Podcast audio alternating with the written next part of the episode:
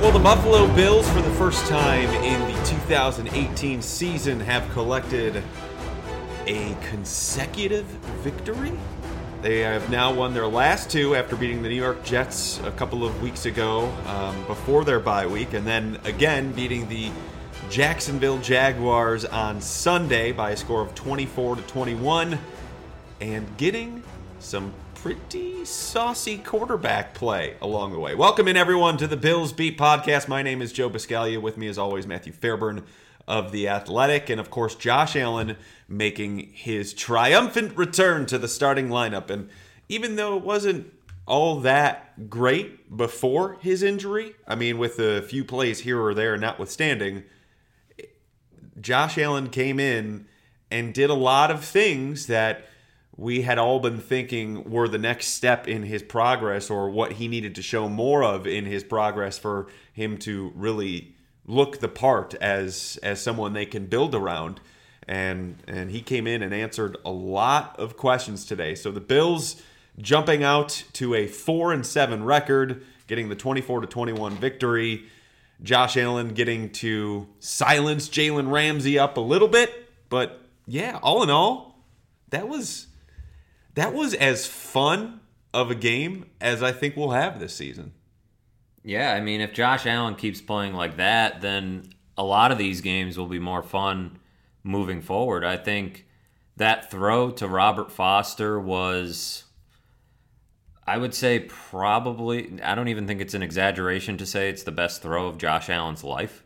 Um, it was pretty good. I know the big big arm throws at the pro day and the combine and whatever else, you know, get people all all hot and bothered. But the 75 yard touchdown, he never he's never thrown a touchdown that long in college. He said maybe he did in high school, he couldn't remember. And that thing was on a rope. I mean, that was a great, great throw. In stride. With two guys hitting him and a third guy piling on afterwards the throw to Deonte Thompson that ended up getting broken up was another one that was just on a rope. I mean, a dive, another one over the middle of the field to Robert Foster where he got decked, but still, it was an incredible throw right in right as a zone beater. That was another one. And he was standing in the pocket with pressure, and he ran the ball all over the place uh, today. hundred yards before the kneel downs brought him just under hundred for the day. That was the best game he's played. I don't think it's even close. I know the Vikings game was was a good one, but right. he didn't have throws like he had today. And that Jaguars defense, they haven't been great this year, but they're still pretty legit. There's a lot of talent on that team. Uh, you know, the offensive line played well today to to block for for Allen. I mean, he only completed eight passes, which is kind of weird to think about given how well he played. He could have had more if not for penalties or you know, drops. missed opportunities right. from wide receivers that may not go down as drops, but they were, um, in essence, drops. And so, all in all, I think that was as inspiring a game as you could ask for from Josh Allen. And they won. And there was a melee. Yes. So really all around whoever showed up to new era field today got their money's worth. And you know i, I want to get back to the inspiring part a little bit later on to this podcast but first what you got into initially the pocket presence which has been the thing that we have talked about quite a lot with josh allen in terms of what he needs to do more of. This is with allen it's been a slow go for him and even dating back to his days at wyoming him evading the pocket has been somewhat of an eyesore because you have to win successfully from the pocket. And in his early starts with the Bills, it didn't really seem as though he was comfortable with staying within the pocket. Perhaps it, it was something to do with not trusting his receivers or something to do with not trusting the offensive line in front of him. But for whatever reason, it just wasn't happening nearly consistently enough. And it was even so bad to the point in, in that Houston Texans game where he was taking off and seeing ghosts well before he needed to, and he was missing open targets down the field. And you just have to wonder what this break did for his psyche. I mean, four games missed, five weeks in total where he didn't have to worry about starting or playing in any capacity and allowing his shoulder to get ready, seeing things from an outside perspective without worrying about losing his job. That that goes a long way.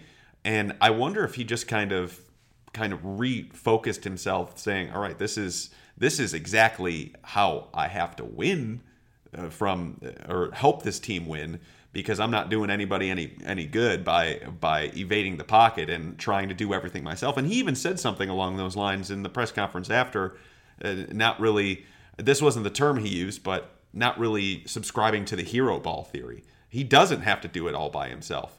And even though his supporting cast around him isn't great, they can still make plays if they're given opportunities. Like Isaiah McKenzie on that, it was this was a subtle play, but third and I think it was three or four uh, in in the second half there, and it was just a simple out route, and he hit him perfectly right along the sideline to give them a first down. It was a it was a money throw to the to the right sideline, and it's just you give your opportunity, your guys opportunities to make a play, they'll make a play. Same thing, McKenzie again on a comeback throw that was negated by a Russell Bodine penalty, um, where it was thrown with anticipation and and perfect placement, and allowing McKenzie to wiggle forward and pick up even more yards after the first down marker on a on a pretty long down and distance. This is these are two examples of Allen sticking in the pocket and and being rewarded by that. So that should be as much of a, uh, guess, uh, a big thing for Bills fans moving forward because now he's had that success from the pocket, which means he'll likely want to do more of it. And even on those big plays, like the one to Foster, throwing with anticipation, like Foster wasn't open when he threw it. He was going from left to right, and the safety's hips were turned towards Foster, and he spotted that and he chucked it down to the area where he knew Foster was going. So you could see that chemistry kind of building. He showed confidence in his receiver. That was just a, a fascinatingly good play. And by leaps and bounds, his best play as a member of the Buffalo Bills. And to what you said, probably the best play of his career. I think for the first time today, I saw the Big Ben comparisons. Yeah which is maybe lofty praise and but I don't know that that's I, mean Big Ben's probably a Hall of Famer mm-hmm. and you know one of the best quarterbacks of this generation. So that's a high bar to set. But when he plays the way he did today, Josh Allen has some of that in him. I mm-hmm. think the willingness to put the ball up there for guys to make plays, you're going to look better when guys actually make the plays. And early in the season, Robert Foster was not as developed as he is right now. And so he was throwing those balls up to guys like Kelvin Benjamin, who, you know, hasn't been able to come down with a lot of them, almost bobbled and dropped the one that he had today. And so, but just the toughness in the pocket, the creativity on the run, it's going to be interesting over the next few weeks because the Jaguars have been awful this season against mobile quarterbacks. They have not been able to figure it out either from a scheme perspective or what. They have plenty of speed, plenty of talent up front, but they've had trouble against mobile quarterbacks. That said, you know, going forward, I think teams are going to start to key on that with Josh Allen. They're going to find ways to keep him in the pocket, but when he's beating them with his arm the way that he did and from the pocket, from the pocket, and you know, that's going to be a challenge for teams and they didn't need LeSean McCoy today, but you have to think that teams are going to be a little bit afraid about stacking the box when they know he can make throws like the one he did to Robert Foster and others that he's made. Uh, you know, in this game that we mentioned, Deonte Thompson throw that was almost complete. Even the mm-hmm. Kelvin Benjamin throw over the middle, um, you know, was a on the money throw. So that's going to keep defenses honest, and it's going to be hard to simply keep him in the pocket. He's not going to run for 100 yards every game, ideally.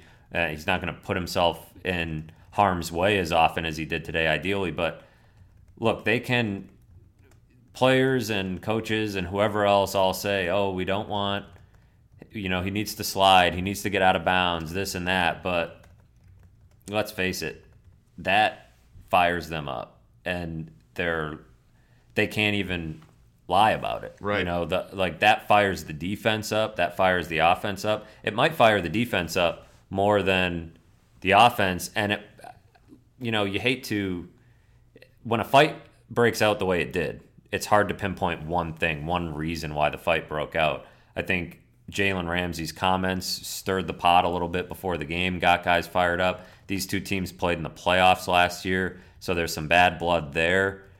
There's the Doug Marrone factor uh, that I think you know got the crowd into it. Oh sure. But the the other element of it is Josh Allen get having the team just fired up, having the defense fired up to the point where they want to stand up and and fight and you know not back down when mm-hmm. the Jaguars who run their mouths and and come at them they didn't want to back down. I mean, Star Lotulelei, who's as composed as a guy as there is, basically said, "We'll fight them before, after, wherever. Like we're not the type of team that's going to back down." Sean McDermott did not really come down on any of the guys that that fought or were involved, and said, "You know, that's our football team. We're not going to back down." And so they may have avoided the trash talk and everything else, but when push came to shove, they were there ready to, you know, come to blows with these guys. I think Jordan Poyer had the quote of the day when he said,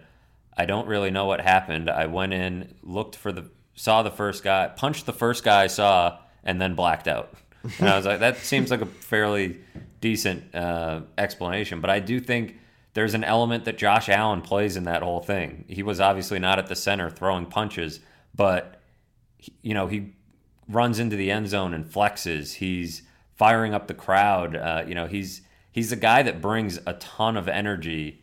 And I don't know about you. I, I, I think they probably should have had Matt Barkley in there. Yeah. You know, I think. How stupid was that? I think maybe for like he'd be the guy. How long did that that last? Like three days, where some people thought it was a great idea to have. Come on, what, what are you doing? What, what are you thinking here? When when you have potential for games or moments like the one that you saw with Josh Allen, just doesn't doesn't make sense why you would try and. They don't win that game with Matt Barkley. Oh my! In fact, God. I think they might get blown out. Yeah, they probably do with the way that the uh, the Jaguars were running all over them at the at the start of things. But I want to go back to the point about Josh Allen running the ball. I mean, I had someone uh, say, "Oh, I wish he would have been passing the ball rather than running all those yards." Well, what the hell does it matter? First off, and secondly, having Allen being able to break those plays. I mean that that 45 yarder at the end of the game broke Jacksonville. Like they were done from that point because they're like, all right, we got him, we got him, we got him.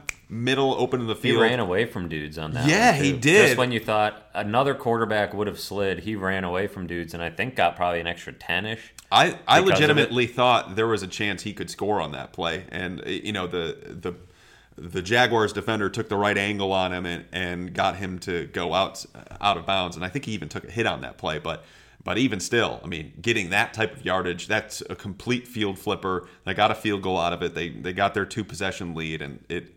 I mean, the Jaguars needed uh, a basically a miracle because I don't. I'm not sure that anyone has you know that has successfully done an onside kick this year.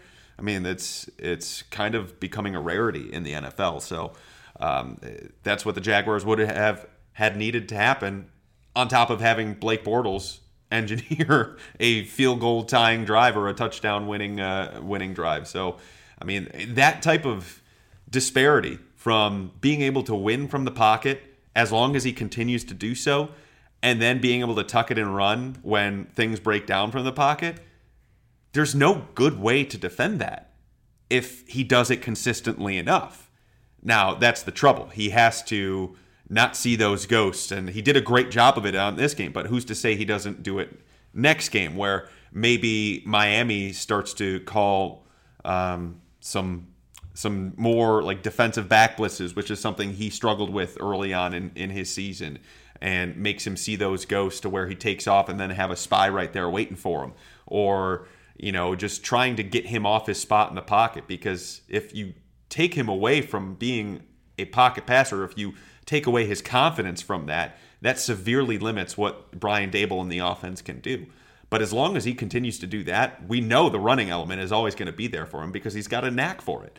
So now it's just a matter of continuing that consistency and, and trying to figure out ways to help him find that consistency. So uh, it's it's this performance above all the others for Bills fans has to have brought the most emotional investment to Josh Allen as we've seen from him this season. I mean, you look back to uh, his performance in the preseason, and that was really the last time where fans had a ton of fun with him, watching him be able to do the things that were, I guess, broadcasted about him having that big arm and and showing that big play type of potential. Because Minnesota was great but a lot of short throws the running was the big thing. But this one man when when he completed that pass to Foster got crushed and hit it in stride to where Foster ran under it and and continued it for a huge touchdown that was the moment where fans were like well crap, I'm in. like you, you, I'm, you know, I was resistant before, but hey, I'm in now. I mean, that was that was a moment for fans. And he still wasn't. He wasn't perfect. No. I mean, he completed eight passes, so I understand the people who say, "Yeah, you know, they're still waiting for that, you know, big time passing game from him." But we talked about before just wanting to see the moments, the flashes, mm-hmm. and that's what was missing from his first five starts. And that's what you saw today. You did not see necessarily a complete, prolific passing performance from Josh Allen, but you saw him do enough through the air. Probably missed a few opportunities here and there, but showed a lot of improvement from the last time we saw him. And then had the guts and the toughness to run the ball the way that he did, take some of the hits that he took, and keep getting back up and keep being, you know, the guy that this team can look to as an emotional spark. And that's where, you know, if this offense gets it together, there's hope for this team. Not this year, given mm-hmm. where their record is. And, I mean, stranger things have happened, but next year, if the offense right. can build on this and you get a couple of pieces, I mean, the offensive line, you know, there there were some breakdowns here and there, but you're getting some decent performances out of young guys, and that's pretty important. And if you build on that, and maybe Robert Foster is a guy that you can have as a, a complementary piece next year for those deep passes. Maybe Zay Jones is a reliable three or two receiver, and you go out and you know draft and find guys in free agency to add some more weapons. There's reason to believe this this offense can be a better offense in 2019. And I don't know that people were sold on that before Josh Allen. You know, when Josh Allen went down with the injury, and you know the Bills had some of the performances that they had during that stretch.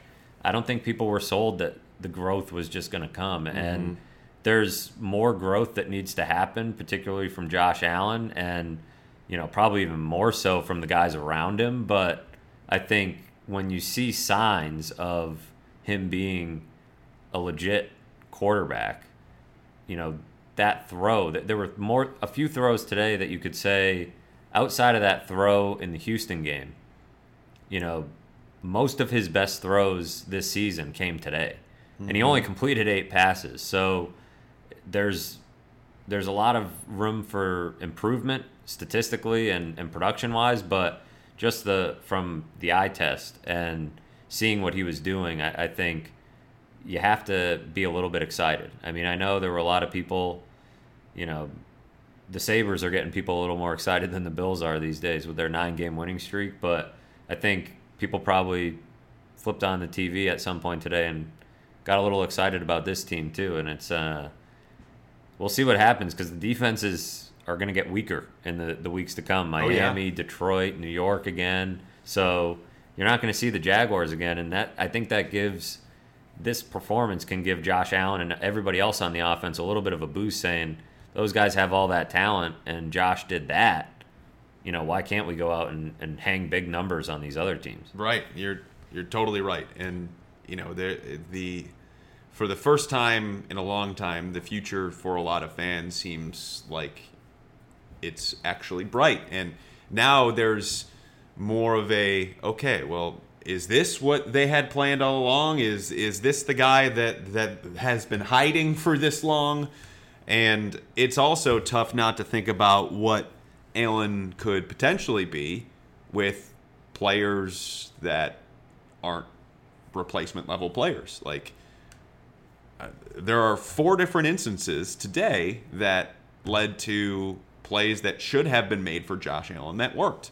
You know, you look at Jason Croom along the sideline at the end of the first half, where a pass went right through his hands on a third down play. That should have been caught. I mean, you know, probably a better tight end would make that play. Deonte Thompson, we you brought up that play where he um, where he caught the ball, the safety you know knocked it away from him, but a better receiver probably hangs on to that pass, and it's a huge gain from that point. And then along the offensive line, two consecutive plays where Josh Allen completes a pass to Logan Thomas on a on a third down. I think it was a third and five, and where he rolls out and hits Thomas perfectly in stride. Miller gets pegged for a penalty. Very next play, he hits McKenzie on that comeback route where the anticipatory pass is there, and Russell Bodine gets dinged for a penalty. So, and those are four players right there: Bodine, Miller, Croom, and uh, who's the other one? Deonte Thompson. That probably don't have a future with the Buffalo Bills, but they're playing them out of necessity. Necess- excuse me, necessity. So with all of this cap room, all of these draft picks that they have, you'd have to think with them adding substantially to the offensive side of the ball, which they they are more than likely, almost assuredly going to do in the offseason.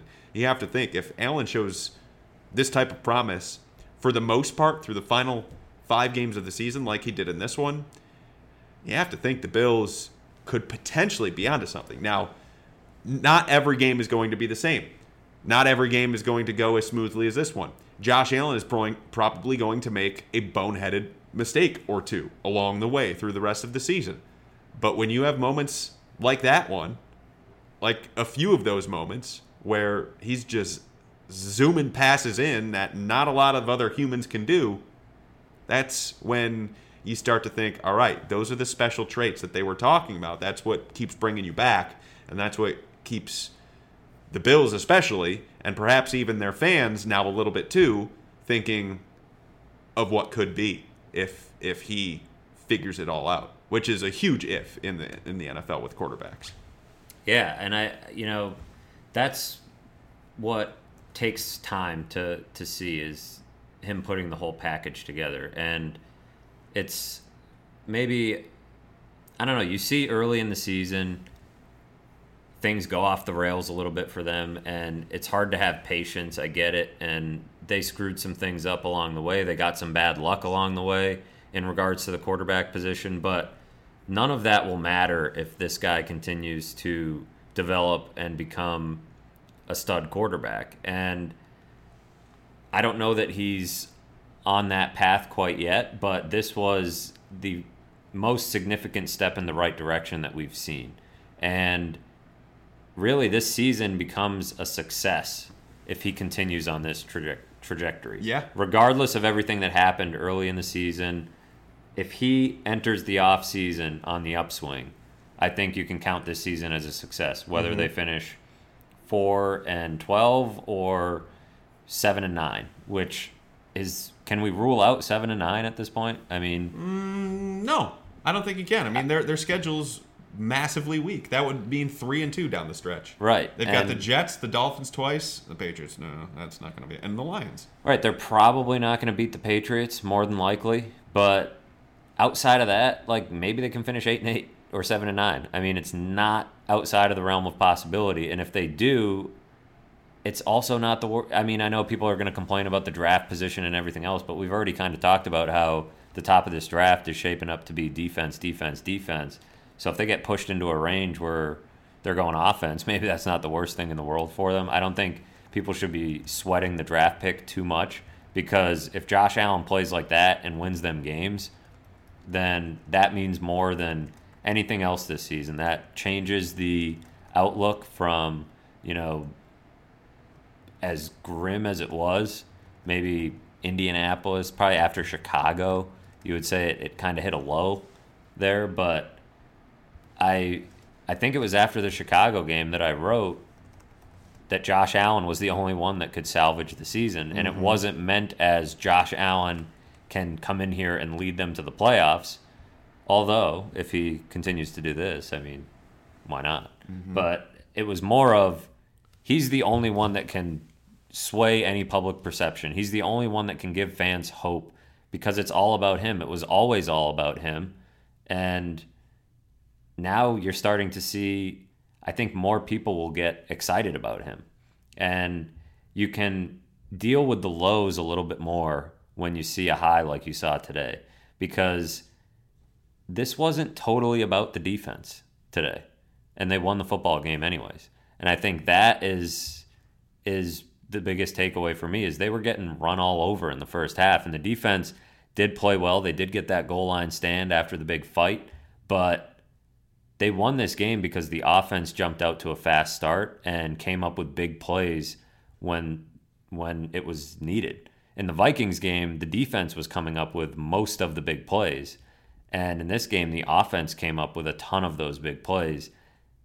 That hasn't happened in a long time. I mean, mm-hmm. I don't know that I've seen a throw at this stadium since I've been covering the team as good as that throw to oh, Robert Foster. Gosh, no. I mean, no, it's definitely not by a Bills quarterback, but like, I can't even think of one by a non Bills quarterback.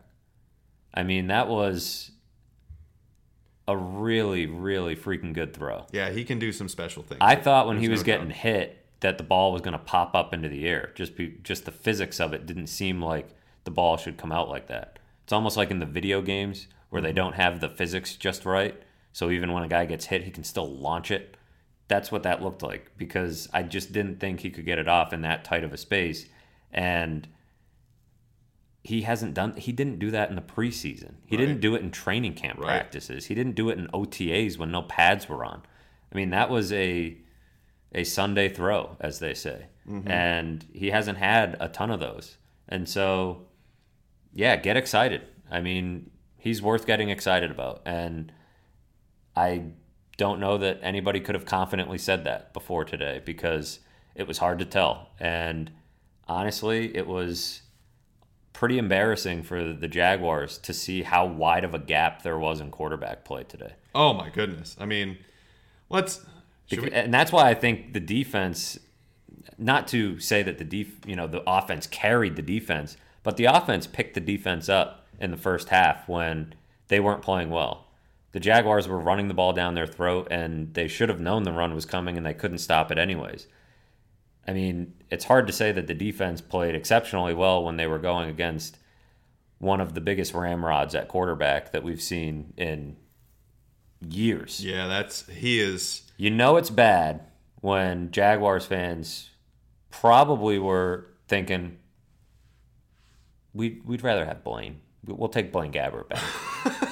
This is the one time I will say, "Hey, you're, this is this is a, a confident Blaine Gabbert work in here."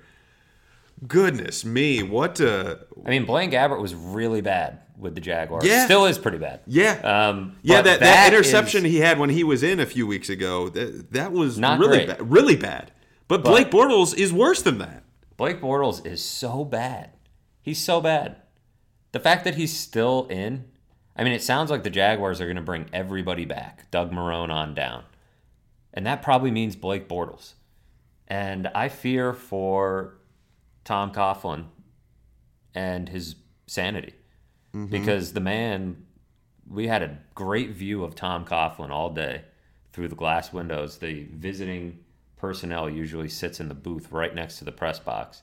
And Tom Coughlin was slamming the side of the, you know, the glass on the press box. He was screaming. We could hear his expletives through the glass. It was pretty great. And he's going to have to put up with that probably for another season unless they, you know, kind of buck up and uh, cut him because that guy's awful. And so, like, why haven't they benched him yet? He's so bad. And a couple years ago, they were staring Deshaun Watson and Patrick Mahomes in the face with the number four pick and chose a running back. Oops. Um, speaking of that running back, let's get into the, the melee a little bit, shall we? Um, and this actually, just popped up from a listener of ours, uh, Eric Leon, who said he was rewatching the game and he didn't realize this, but and this is a an elite observation, which I didn't realize either. Leonard Fournette was not on the field Oh no, in the play before was the game. He was not. He ran all the way. he put his helmet on and ran. Ran all the way over. That is Yeah, that might be suspension worthy for him. it him. might be, but it is in the NBA. If if you are not on the game, but he already missed the game, so usually I- that's considered. I suppose, but if you're not involved in the play, I mean, that is grounds for further, further, I guess, punishment from the Leonard NFL. Fournette was apologetic to a point after the game, but very much was like, this is sort of how I don't want to say this is how I was raised, but he's like, this is who I am. This is like what I. It, you got to remember, this guy grew up in New Orleans, in a bad part of New Orleans, and he's like, I defend my brothers, and also it, our the Athletics Jaguars reporter Daniel Popper was is kind of all over this. He's he's writing something, and he was mentioning that Fournette, you know, put his helmet on and ran over there.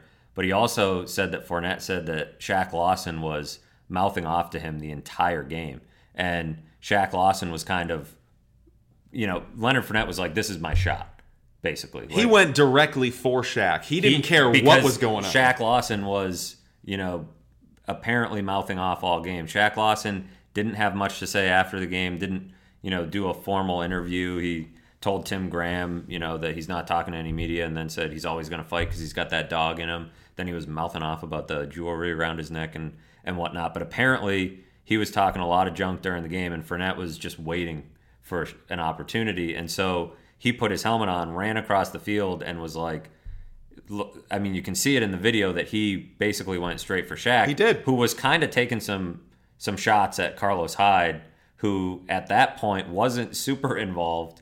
I mean, Shaq Lawson basically started the whole thing. Leonard Fournette escalated it and threw the first punch. Shaq got him probably the better punch. Um, but man, I can only imagine if those two met in street clothes and, you know, actually fought. Shaq's a trash talker. There's no there's no doubt about it. He is the loudest player in the locker room. I think I can say that Yes. pretty comfortably. Um, but well, Hyde kind of took a shot at, at Lawson first. If if we're if we're Hughes and talking about the were rewatch. were having their their exchange, and so he was trying to keep Shaq out of it. But yeah, he was throwing. Yeah. Some, and Carlos Hyde isn't exactly a choir boy either. Yeah, Hyde did it Uh, first. I mean, Hyde pushed Lawson, Hughes, and Edmunds, and Shaq said, "You know what? Screw this." And that's when Fournette came in and escalated the entire thing. And yeah, Fournette threw the first jab, I would say, and As Levi Wallace and Donte Moncrief are still laying on the floor next to each other. yeah, they were they were and Cozy. th- it's crazy that that play, like if that play gets called a touchdown, the Bills might not win the game, Right. And And if Leonard Fournette stays in the game, they probably just run it in from the one, right? And then they got a touchdown, but got called for holding and got pushed back. And Taron Johnson was like, once that happened, we knew we were stopping them because 15 yards or whatever with Blake Bortles, like, no shot. That's it. No and shot. So Not with the wobbler. crazy, crazy turn of events, and the way the defense stood up afterwards. Then they missed the field goal. At that point, took the air out of the Jaguars completely. How about Sean McDermott with blood on his hoodie? Yeah, I don't know how he got the blood exactly. I he think he might have had it before. He said it's partially his own. I don't know. Yeah, he was Partially pretty others? fired up. There were some funny pictures of him. Oh, yeah. very fired up. Yeah, it, it made him look a lot older than he was too. And he's made him look pretty tough. Yeah, I mean, He was ready to wrestle Doug Marrone. you know why? that was the one thing missing from that fight. True. You know, when the bench is clear in hockey and then the goalies fight. Oh, the What if the bench is cleared and the coaches fought? Well, I know, I know. Buffalo fans who are also fans of the Sabres will remember fondly of the Sabre Senators brawl, Yes. in which Lindy Ruff and Bryan Murray were about to throw hands from from each side of their bench, only with the the uh, the the broadcast box right in between there. Who wins in a fight, Sean McDermott or Doug Marrone? Oh, McDermott, not even close. I mean, Doug Marrone is a lot bigger. He's bigger, but he's not agile. He's also doesn't seem like he keeps himself in shape. Too much baloney. Too much baloney. Bold city. But he's what got five inches on him at least, He does, but and at least hundred pounds. McDermott, he's Uh, maybe not a hundred. How much do you think Doug weighs? Three hundred? You think he's got three bills? I he's close. And but, McDermott's only like one eighty. Yeah, but McDermott's cagey. He knows like wrestling locks. he would could- probably take him down. He, and could snap Doug his would ankle. go down hard. He could snap his ankle. Doug would go down hard, but Doug's from the Bronx. He's just a regular guy. Dougie as you know, Bronxy. You know, too much baloney. I give the edge to Sean McDermott. I do too. Plus, you know why he has the edge? Stretching he stretches. Doug Marrone ferociously. probably cannot touch his toes. Ooh, that That's could, that's a that's my take. could be slander. It could be. Well, I it, I'm, I don't know that it's false, but I don't think he could touch his toes. Couching the opinion. In fact, if if he can, I, I challenge him to prove me wrong. Who would win in a fight? Tom Coughlin or Sean McDermott? Oh my God, Tom Coughlin. That would be like Pedro Martinez versus Don Zimmer. Cage match. You think you think Tom Coughlin would take down Sean McDermott? No, no questions not. asked. Absolutely oh, not. I Remember thought that's what Pedro you said. slammed Yes, Don Zimmer. That's and what Don Zimmer be. went on his Tom patoot. Coughlin is an old man. Tom Coughlin is not big. I walked by him on the way to the restroom at halftime, and he's not a large man. Yeah, but I mean, He's very, he's a bit frail. but he's loud. He would win in a shouting match. Oh, for sure. I don't know how much baloney Doug has been feeding Tom Coughlin, and I'm not talking about you know his team. I'm talking about actual bologna Mm. Actual sandwiches. bologna sandwiches. He looks like he could use a few because he doesn't. Sean McDermott would annihilate Tom Coughlin. I think it would be a little bit trickier with Doug, but McDermott would have the upper hand. What if Doug landed a good punch? You know, I don't know. Is there a head coach in the NFL that Sean McDermott could not win in a fight against? Mike Tomlin, possibly. Mike Tomlin's a pretty tough dude. Yeah. Jack Del Rio was always the gold standard of like that guy would kick everybody's ass. Yeah, I don't know if he is anymore. But Jack Del Rio's not in the league anymore. trying to think. I mean, you could. I would probably say that the best shot would be Mike Tomlin. Mike Tomlin seems like a pretty tough dude. He, you know, he played. He, he, I don't know. I think he would have a shot, but he's not super big either. Right. Sean McDermott's got wrestling background on his side. What about a- Gregg Williams? He's got a, a certain bit of crazy to him. Gregg Williams? He's too old. He's old, but he's got You he's crazy. find- he could, oh, Mike Vrabel is is another one. Vrabel is huge, but I mean, gr- let's let's just stick with Gregg Williams for a second. He can pull out a crowbar out of nowhere. I mean, that that dude is insane. no weapons allowed. No weapons allowed. This is not a Okay. tables, ladders, and chairs. Who's match. to This say is, no weapons allowed? Well, I say. And Gregg Williams, Gregg Williams may resort to that, which that's what makes Gregg Williams Gregg. There's got to be other good matchups here. Vrabel's a good one. Frank Reich would get annihilated. Vrabel he's too nice. Would have a pretty good shot. Sean Payton is in great shape as well. Yeah, but I don't know. I don't know if he's got got the dog in him, so Mm-hmm. to speak, but he is in pretty good shape. Um, Pete Carroll's probably. No. not beating Yeah, anybody McVay- up. McVay, Sean no shot. You never know. He's a younger guy, but but he's and but he's too easygoing. I feel like McDermott would just crush him. I think I think Tomlin and Vrabel are the two that come to mind right away. Belichick's obviously not beating anybody up. That wrestling background is Adam huge McDermott. is no. probably not beating anybody yeah, no up. shot. Um, I'm trying to think of other teams in the league. Matt Patricia's not beating anybody up. Mike McCarthy's not beating anybody up. Matt Nagy's not beating any up. No. Andy Reid certainly is. How about Mike Zimmer? Eh, but he Old man strength. he's old. He's too old, I think. Well, you are an ageist. Ron Rivera, maybe he's a big dude, and he probably knows Sean McDermott's weaknesses, which could play to his advantage. So, are we saying, are we sitting here saying that Mike Vrabel versus Sean McDermott would be the most compelling match of any head coaching uh, fight pairing in the NFL? I still think Tomlin is in the Tomlin, Mix too. sorry. Tomlin. Mike those Tomlin. are probably the three. So, how about like a, a, a final four of McDermott, Tomlin? Vrabel, and you said Payton, which. I, Sean Payton is a strong guy. what about Jason Garrett? Totally a joke. Jason Garrett, Doug Pederson. Doug Pederson's big. He played in the league. if Ben McAdoo was still a coach, Oh man, I I'd chuck him in there. yeah, because Pat Shurmur, and then you got Jay Gruden's not beating anybody Mm-hmm. Nope. up. Who's in the South? Falcons. Dan Quinn. Dan Quinn. Like Pete bit. Carroll's not beating anybody up. Who coaches the? Oh, Steve Wilks. He might beat some dudes up. I'd maybe make. I'd think I'd put Steve Wilks as the fourth in the final four, and I give Sean McDermott a puncher's chance. I do in that Okay. bracket. Okay. But I think No pun intended. I think a pun was intended. All right, don't speak to my intentions. I think Mike Vrabel. I mean, that guy is a savage, and he's still he's still really young, and he's huge, and He's not that far removed from football. they have weight classes for a reason, and the reason is because even though Sean McDermott probably knows more moves, like they just wouldn't work as well against a guy as big as Vrabel who understands leverage. I, I think Vrabel's probably probably the one. Yeah, I for one am very happy that we diverted down this path because we were going a little bit too serious for a little Would bit Doug too long. Marrone be a top ten fighter? I don't think so I don't know. because we just listed four. We There's have so many like guys that you could just easily say like, oh, that guy would get his ass kicked. we have There's probably one really surprising one. Like Jay Gruden is probably just a, a savage. like somebody, maybe it's Jason Garrett. Maybe Jason Garrett knows Taekwondo or closet psycho. right. Yeah, you just never know. Maybe Well, it's Gregg Williams. It's not Marvin Lewis Well, let's or Harbaugh. Like I doubt that either of those guys is doing any sort of damage. well, let's write it down. We've got McDermott, we've got Vrabel, we've got Sean Payton, we've got uh, Ron Rivera has to be in there. does he? He's huge. He's huge, but and he it- played in the NFL. He's a big dude. He's old, but oh, I know who we're forgetting. Who? And this is the guy who I always bring up. Anthony Lynn could Aylin, probably kick some ass. That Ayl- guy, he's huge too. Aylin, uh, Tomlin was in there, Wilks was in there, and good old Saint Doug. I don't I still think Sean McVay.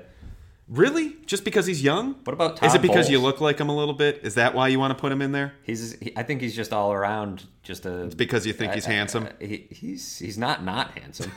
I mean, what about Vance Joseph? Where have we gone? Yeah. What what happened to this podcast? We were talking about Josh Allen, but no, I guess the melee brings brings out the best in all of us. Um, I still think Jack Del Rio would whoop all their asses. I gotta say, like, Gregg Williams deserves a spot in the bracket. The he wants you to think he deserves. a the spot in the dude is insane. He would hire somebody else to beat them up. He literally That's put what he does. He, yeah, but he exactly. Right. That's a- Exactly. That's a, coward. That's not a coward. That's That's a coward. That is smart. That's a coward.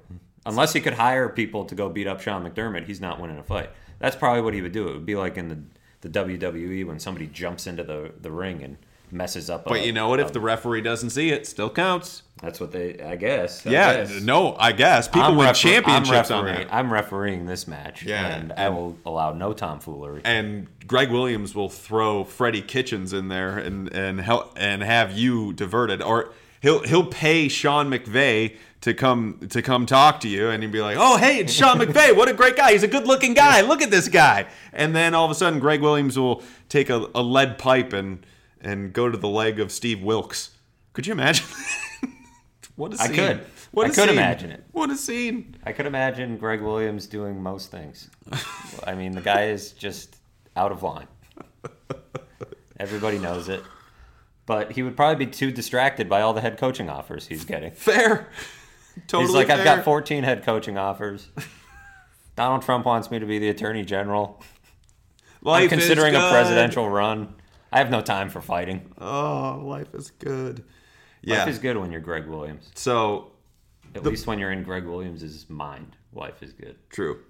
So the brawl happened. It helped wake the Bills up because they were asleep for a while there. Um, that definitely the catalyst because if a Levi Wallace doesn't stop Donte Donte Moncrief short, that's a TD, like like we pointed out. B if Leonard Fournette doesn't run over from the sideline and get himself kicked out, he probably scores on the next play.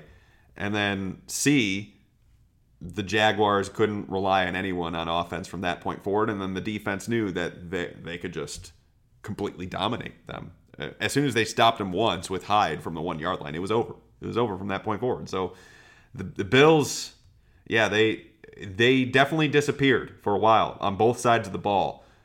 Um, not entirely, you know, some people will say, well, Josh Allen only had five yards of passing uh, from the end of the first quarter to like the mid third quarter, but I don't think that was all on him. I think there was a lot of people that kind of let him down too. And I'm not making excuses for the guy. He had some pretty poor throws too, but uh, by and large, he was really good.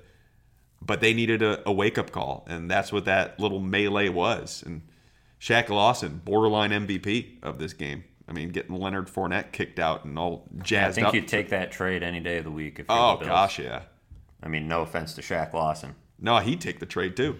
Yeah, he maybe that's what he was thinking. Yeah, right. He did get the better punch in. I think probably won that fight. Although Leonard Fournette would say otherwise, but Leonard, I just you got. Maybe I'm just. I, I you know this about me. I watch a ton of the NBA, and anytime a guy leaves the bench, they get they get suspended. So why shouldn't that apply to the I think NFL? he'll get a huge fine. I don't know if he'll get suspended. I don't know that he cares if he gets suspended, given the uh, the nature of their season at the moment. But it was pretty uh, pretty unique situation. We haven't seen that uh, type of brawl breakout over really not much at all, because Micah Hyde was standing over Moncrief. And I think that was the impetus for the whole thing. That's what got guys fired up at first. But then it was just an excuse to wail on dudes, which that's a tie football game. And guys are just. I mean, kudos to the refs who were just like, yeah, we're just going to throw out those two guys and not deal with the other personal fouls, yeah. which is probably the easy way to go about it. Oh yeah. I mean, they had enough penalty calls to to uh, to make throughout the day, um, as it was. So yeah, the uh, the Bills. Yeah, they they'll take that trade every day of the week. All right, let's hand out some awards, shall we? Um, we've got the Dri Archer, we've got the Vontae Davis, we've got the Matt Barkley Award uh, for the player that came out of nowhere, and um, then come on, Darlene. So we will start with Dri Archer, which I believe I have, and I will go with Zay Jones today because he uh, he was not an impactful player whatsoever after having a really great game against the Jets. And I know um, Josh Allen completed only eight passes, but I don't recall Jones really getting targeted all, all that often by uh, by the young QB there. So He had one target, zero catches. I'm going to go with Zay Jones for that. That seems fair. I, w- I think you could also throw Deonte Thompson into that bucket. Sure. Um, a guy that was supposed to have some sort of impact and was targeted three times, didn't catch a pass. Yep. I'll say that Vontae Davis goes to Kelvin Benjamin. He gets it a lot, but he caught that one pass early in the game, and then that was about it. He, he had done his job and was, and it was a decent catch. He almost dropped it, as I mentioned, and um, he did, you know, draw the penalty from Jalen Ramsey. It was a good play, but then he was non-existent in the second half, and that's been the case for him far too often. And Josh Allen, you know, was going to guys like Robert Foster and uh, Isaiah McKenzie, and it's hard for these receivers. I mean, only eight passes were completed, but you know, some of that was on these guys. I think. I don't know about you, but I think someone you just mentioned deserves the Matt Barkley Award. Isaiah McKenzie. I mean, Sure. his snaps were up once again, made an impact not only as a uh, a jet sweep guy or just a gadget guy, but also as a a route running receiver. I mean, made a couple of big plays, one of which were negated by a penalty, but still, I mean, this is this is a guy who's making an impact, and you know he's listed at five foot eight, but I'm saying he's not taller than five six. He's a, he's a small guy. He's a very small guy, and he's making an impact. So uh, I I think I think I've got Isaiah McKenzie for that. Would you agree with that, or do you think there's? I I'm think that's fair because Robert Foster can't get it. Because, yeah, he got a hundred yarder last week. Yeah, he already had his hundred yard game, and you know McKenzie's a guy who had some moments last week, but this week only you seven know, snaps last week. Right, he, they gave him the ball. They've been giving him the ball in some interesting situations. He was catching passes today and got the touchdown. I mean, that was pretty big, and I think he's a guy that gives them a little bit something different. They don't have a guy that's that quick and fast and elusive, and so it adds a different element. It stretches the defense, you know, in a different way. And kudos to Brian Daboll for you know the game plan he drew up and, and the game he called. I, I thought one of his better you know start to finish uh, games, the way he was involving different guys and throwing different plays into the mix. All right, come on, Darlene time. Um, I'll go first, if if you don't mind. This stems from the uh, the melee between Leonard Fournette, Shaq Lawson, and a whole other host of other players that uh, were not penalized whatsoever. But my come on, Darlene, does not go to any of them. It does not go to Walt Coleman for having quite possibly the most voluminous penalty ridden football game ever known to man. My come on, Darlene, goes to the guy along the tunnel who threw a beer can at Leonard Fournette's helmet when he was on his way up. Like, I understand he's getting kicked out and you want to you want to boo him and all that stuff. And that's that's all that's all fine and dandy. But end of the day human being you wouldn't want that to happen to you. And like don't don't throw beer beer cans beer bottles at at people. And especially when you can just hide behind the curtain. I mean that's that's a, a, a very cowardly act in in my opinion so and i don't know i went a little bit to serious town there but hey, be better aim to be better don't be that that guy or girl that threw a beer can at leonard fournette's head not okay. Well, two thoughts because I was considering that for my come on, Darlene, as well. Ooh. We don't know. In fairness, Leonard Fournette may have said, "Beer me." True. If so, come on, Darlene, for a bad throw. Yeah. because Right. Should have hit him in you the should not peg guys on the head when Right. they when you know they ask for a beer. But number two is those cans of beer cost like I don't know twelve bucks. Was it a full can or was it just an empty can?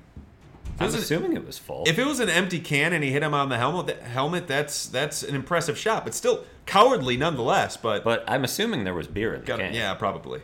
And so, in that sense, that's a lot of money wasted just Yeah. to.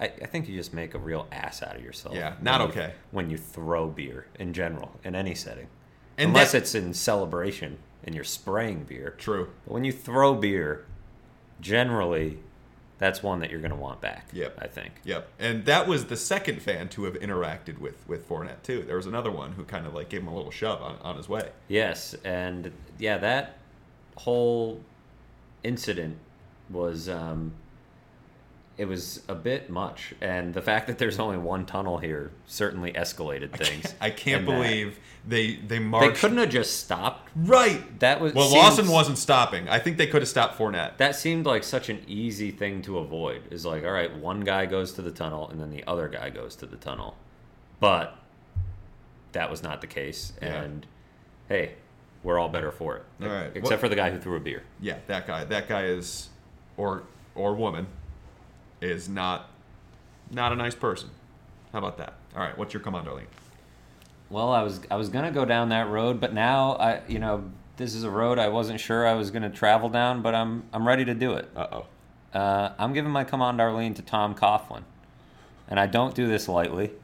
Um, many of many listeners know I, I grew up as a, a fan of the Jaguars. Yes. S- long since could give a damn about them in most cases, but Tom Coughlin was like when I you know was getting into football. So I don't do this lightly, but I got to give my come on Darlene to Tom Coughlin. As I mentioned earlier, we had a perfect view of Tom Coughlin in the booth next to us. Mm-hmm. And he needs to calm the hell down. he needs to settle down. He is probably putting his health at risk. His face was so red the entire game. He was flush and he has, you know, he had he has one of those mechanical pencils Yeah. that look like a pencil that like your nana uses to do crossword puzzles. Right. Or my nana does. I don't Yeah. know about Yeah, anybody else's an- nana. this it's an an- old people This is an individual experience. it's an old people pen- pencil, and he was slamming that thing around. He was punching the glass. Poor Tony Khan sitting next to him. I don't know how he does it. Tony Khan and Dave Caldwell both had to be just beside themselves. How do you watch a game with a guy like that? It's like Very you know, carefully, that's very carefully because you don't know what limbs he's going to be throwing around. He's using all sorts of swear words. He may have invented a few swear words. I think he was even offending John Worrell with his language, which is hard to do. Yeah, really And- is. But more so than his actions, I give him the come on, Darlene, because he's getting so pissed off about a situation he created. He's True. the one who hired Doug Marrone as his head coach. He's the one who ultimately made the decision to keep Blake Bortles around as his quarterback. You're responsible for this mess. You know, why are you getting so angry? Mm-hmm. Get angry at yourself. I mean, he's he was fuming, and quite frankly, I don't know what else you can expect when you make Blake Bortles your quarterback. You They- know, they chose that choice. Right. You don't get mad at Blake Bortles because he doesn't know how to play quarterback. You knew that about him. Mm-hmm. Perhaps you get mad at Dave Caldwell for bringing him in in the first place. Yeah, but you chose to live with it. But you chose to keep that guy too. I mean, you you chose all these things. You you have as much power as anybody has over any team at at this point in terms of front office people. So, come on, Darlene, Tom Coughlin, grow up. And he also doesn't have any way of contacting anyone during the game, so he's he's basically just screaming into a telephone booth the and entire Tony time. Khan is just standing there wide-eyed, not knowing what to do with himself.